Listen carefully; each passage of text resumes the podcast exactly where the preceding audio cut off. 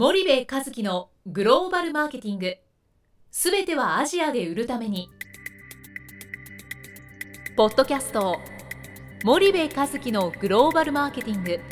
すべてはアジアで売るためには過去10年間で1000社以上の海外展開の支援を行った森部和樹がグローバルマーケティングを分かりやすく解説します。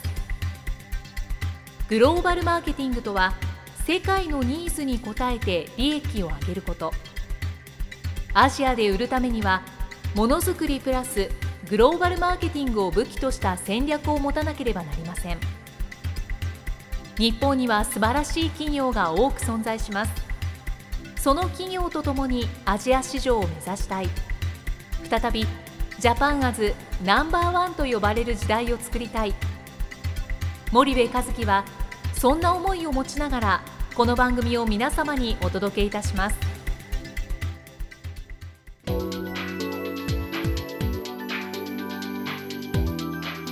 こんにちはナビゲーターの東太郎です。こんにちは森部和樹です。じゃあなんかビジネスは家境から学べみたいなシリーズになっちゃいましたけど、はい。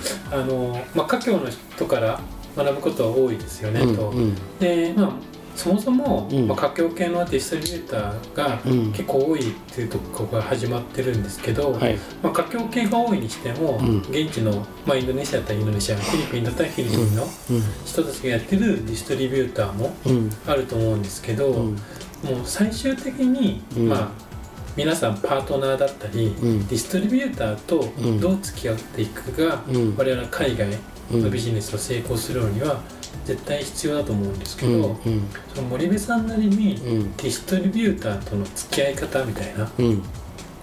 はいはい。ていうのは何か、うん。まあ、こうやった方がいいよとか、うんこう感じてるんだけど、うん。こうした方がいいんじゃないかみたいなことを教えていただくと、聞いてるリスナーさんも、うん。ちょっとこれだとやってみようかなみたいなうん。話になると思うんですが、はいはい。まずあの東ちゃんも知ってる通りそのはい。うちの会社ってまあアジアのほぼほほとんどほぼほぼの国のそのディストリビューターのいわゆるそのリストがあるわけじゃない、はい。でそれが更新されてて。はい。でじゃあそのリストにあるものって何って言ったらスキルのデータがあるわけですね,、どれぐらいの売り上げで、うん。はい、どういう人で。どういう人で GT 市場の比率はどれぐらいあって MT 市場の比率はどれぐらいあって何を取り扱ってて、で営業マンが何人いて、うん配下能力どうなってて、うん。主の主要なクライアントどこかみたいなね、はい。でこれ一つのスキルじゃないですか、うん。でこのスキルでまあザクッと切っていくわけですよね、はい。例えば組もうと思った時に例えば3億円しか売れないディストリビューターといくら頑張ったって、はい。すぐすぐはそれを大きく上回るような数字っていうのはできないじゃないですか。うん。まあまあ3億だったら、うん3億が上限になっちゃう。なっちゃう。ね。で3億からまあ上積みできる部分っていうのはあるにしろ、はい。まあ、基本はその3億っていうのがベースで、うんうん。えーその3億円の何パーセントを自分の商品取り扱ってもらえるかなと、うんうんもしくは3億円が4億円になるかもしれないけどそのうちの何パーセントが取り扱ってもらえるかなと、はい。で10%だとしたら、はい。まあ、4億でも4000万しか売れないよっていう話ですよね、うん。だからこれいくらやれるうん会社かっていうのはひ非常に一つ重要ですはいただ一方でじゃあこれが大きければいいかっていうとそうでもないですよね。大きいところっていうのは必ずキラーコンテンツ絶対持ってるんですよ、そのキラーコンテンツっていうのはもう絶対に、うん、市場で20%以上のシェアを持ってる商品を必ず一つ以上持ってる、うん。でそういう会社は儲かってるんですよ。で7割8割がそのマーケットシェア20%以上握ってる商品でうん。収益が立ってるとで例えばそのぐらいのうん。ディストリビューターの規模って、売上でいうと大体イメージとして2300億。2300億、まあ、例えば300億だったら、うん。7割ぐらいだとすると、うん。200億以上が、うん。そのキラーコンテンツってうん呼ばれるもので、もう、うん、誰でも知ってるマーケットシェアが23割以上あるような商品を売ってますよね、はい。でそこに新しい商材を持ち込んでこれやってくれって言った時に当然一番プライオリティが高いのはこの200億以上売ってる。んだよね。はい。でそうするとこれが一番だっていうデメリットはあると。はい。ただ一方でそういう会社がもしキラーコンテンツを1個2個しか持ってなかったんだとしたら、はい。彼らは常に第3のキラーコンテンツ第4のキラーコンテンツを売れる商材を探してるので、はい。まあそういうメリットもあるよね、はい。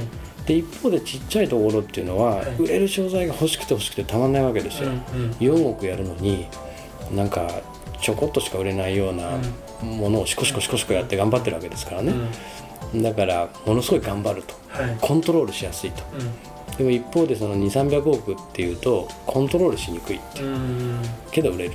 うん。でどっちを取るかはい。っていうのは、まあ、いわゆるスキルで見ていくんですけどね、そのディストリビューターと付き合う時に僕がその一番重要なことってその現場とはスキルの話をしたらいいんですよ。うんうん。うんその現場とはね。はい。どういうスキルの人間がどれぐらいいてうん。どういう今筋やれてんのか。とうん。でそこに自分たちの製品を持ち込んだ時にどれぐらいの可能性があるのかっていうのは、はい。もう感情抜きで数字だけ見ればいいって、ただ一方でそのディストリビューターのトップとはい自分たちはこの商品でうん。この国でこういう世界観をうん。5か年10か年で描いてるんですよっていうビジョンをねうん。こっち側からディストリビューターの社長にバーンってぶつけてうん。そのためにあなたたちと何ができるっていうことを本当に深く話をしてそこに食いついてくれる社長さんとじゃなかったら組ん。でもね絶対うまくいかないんですよ。でそこってすっごい重要ではいなんか現場責任者と話してどうのこうのとか、えー社長と話してどうのこうのっていうんじゃなくて、はいはい自分たちが売ろうとしてるこの商品をはい。この国でうん。どういう位置づけにしていきたいのか、でそこのねビジョンがねずれるとね、絶対うまくいかないんで、その話は絶対して最後そこで決まりますよね。でどんなにスキルがあっても、うん。その自分たちが売りたいこの製品に対するうん。その国での思いが伝わってるか伝わってないかって face to face で話したら分かるじゃないですかでそこがやっぱり伝わりきれてないな。なんか違うこの感覚っうんうんていうお客さんは、僕はあのやめといた方がいいここはっていうのはお客さんに明確にうん。言いますよね、で最後そこが通じなかったら、あの伸びるもんね。伸びないんでね。うん、なので、そこはすごい重要だし、でえっとそれをやっぱり日本側のトップが来て自分の目で判断して話をしないとダメなんですよ、だから僕がお客さんと出張に行くっていう時はお客さんのトップを連れてはい。行って、うん。その人と会話をさせてう、ん。でその感性、はいはい感覚？はい。そこが良ければもう行きましょうだし。なる、ほど。いや結構それは深い話ですね、うん。結構マニアックな話なんで分かる人しか分かんないかもしれないですけど、でもすっごい重要重要ですよ。重要でそれがうん。結局海外の売り上げを決めてくると、決めてくるんですよ、うん。インドネシアだったらインドネシアでの売り上げをうん。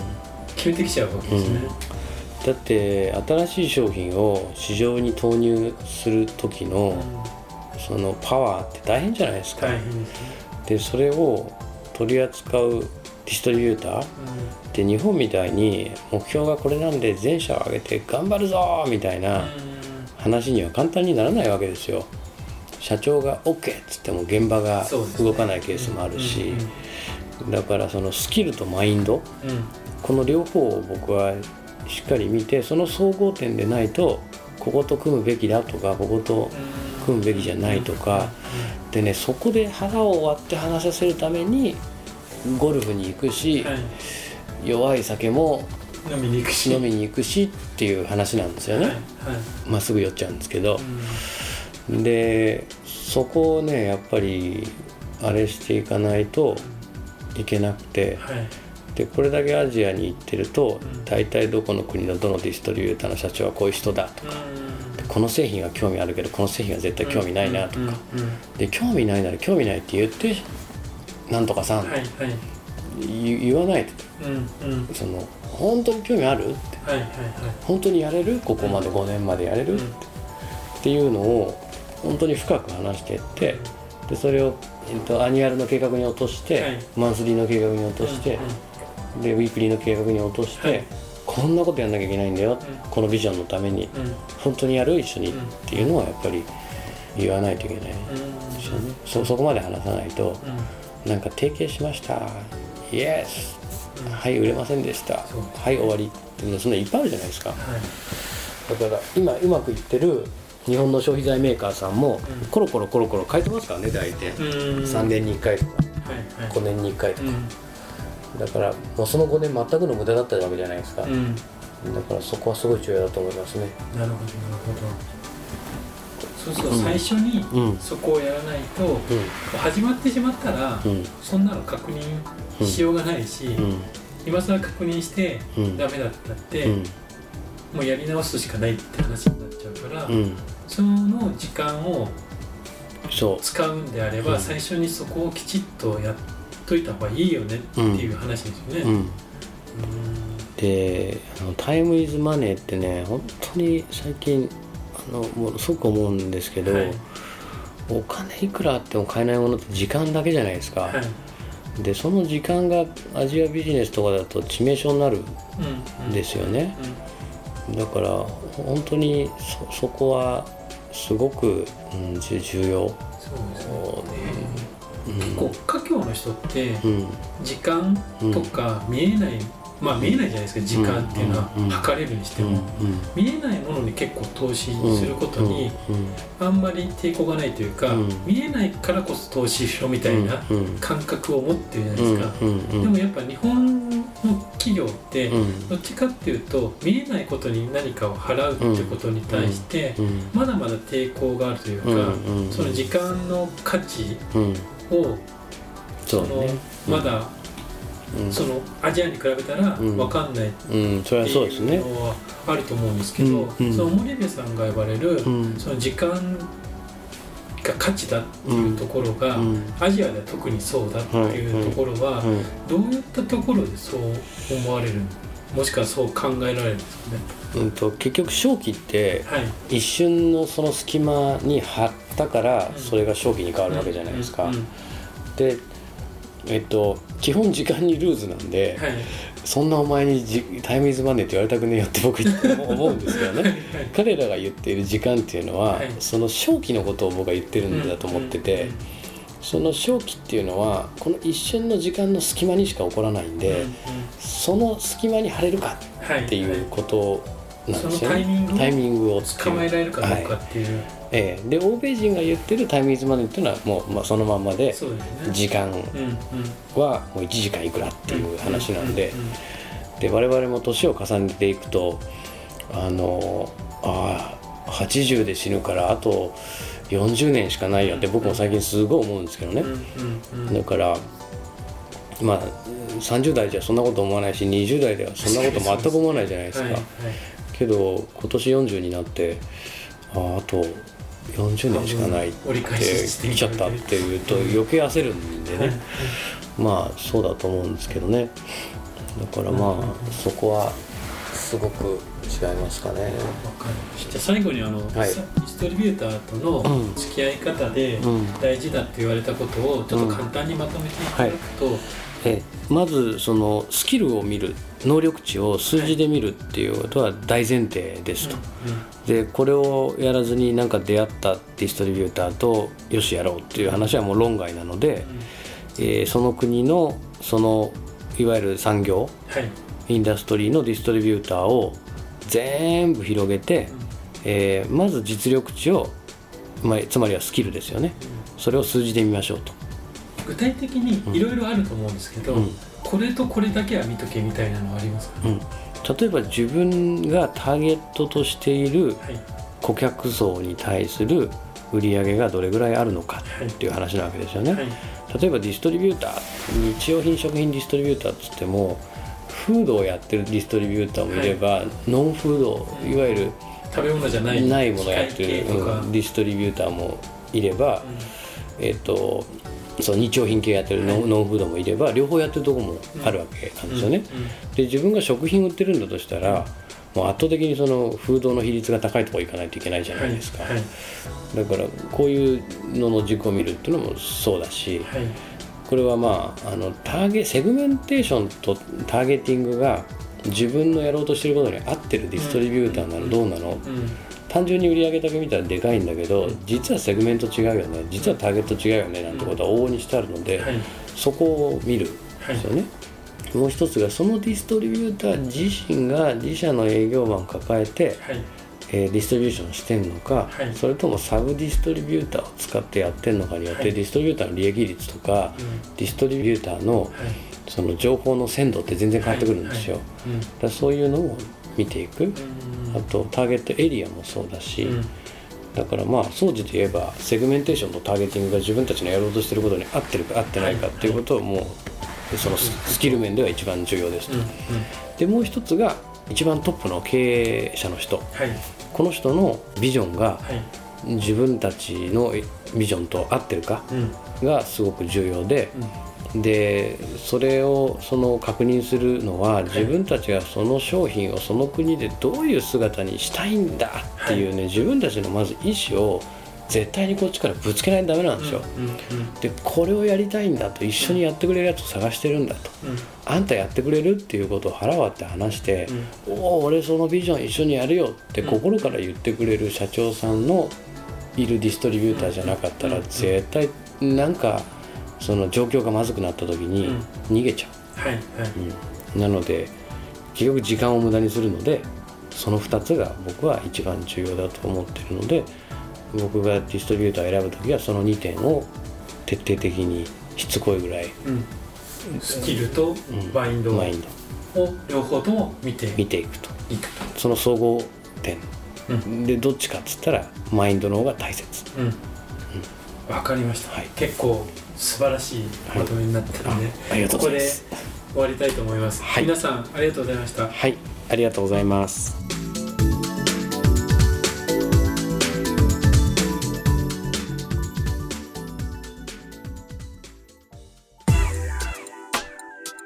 本日のポッドキャストはいかがでしたか？番組では森部和樹への質問をお待ちしております。ご質問は podcast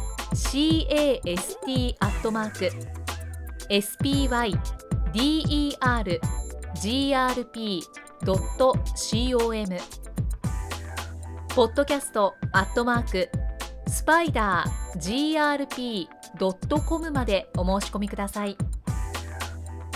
たくさんのご質問をお待ちしております。それではまた次回お目にかかりましょう。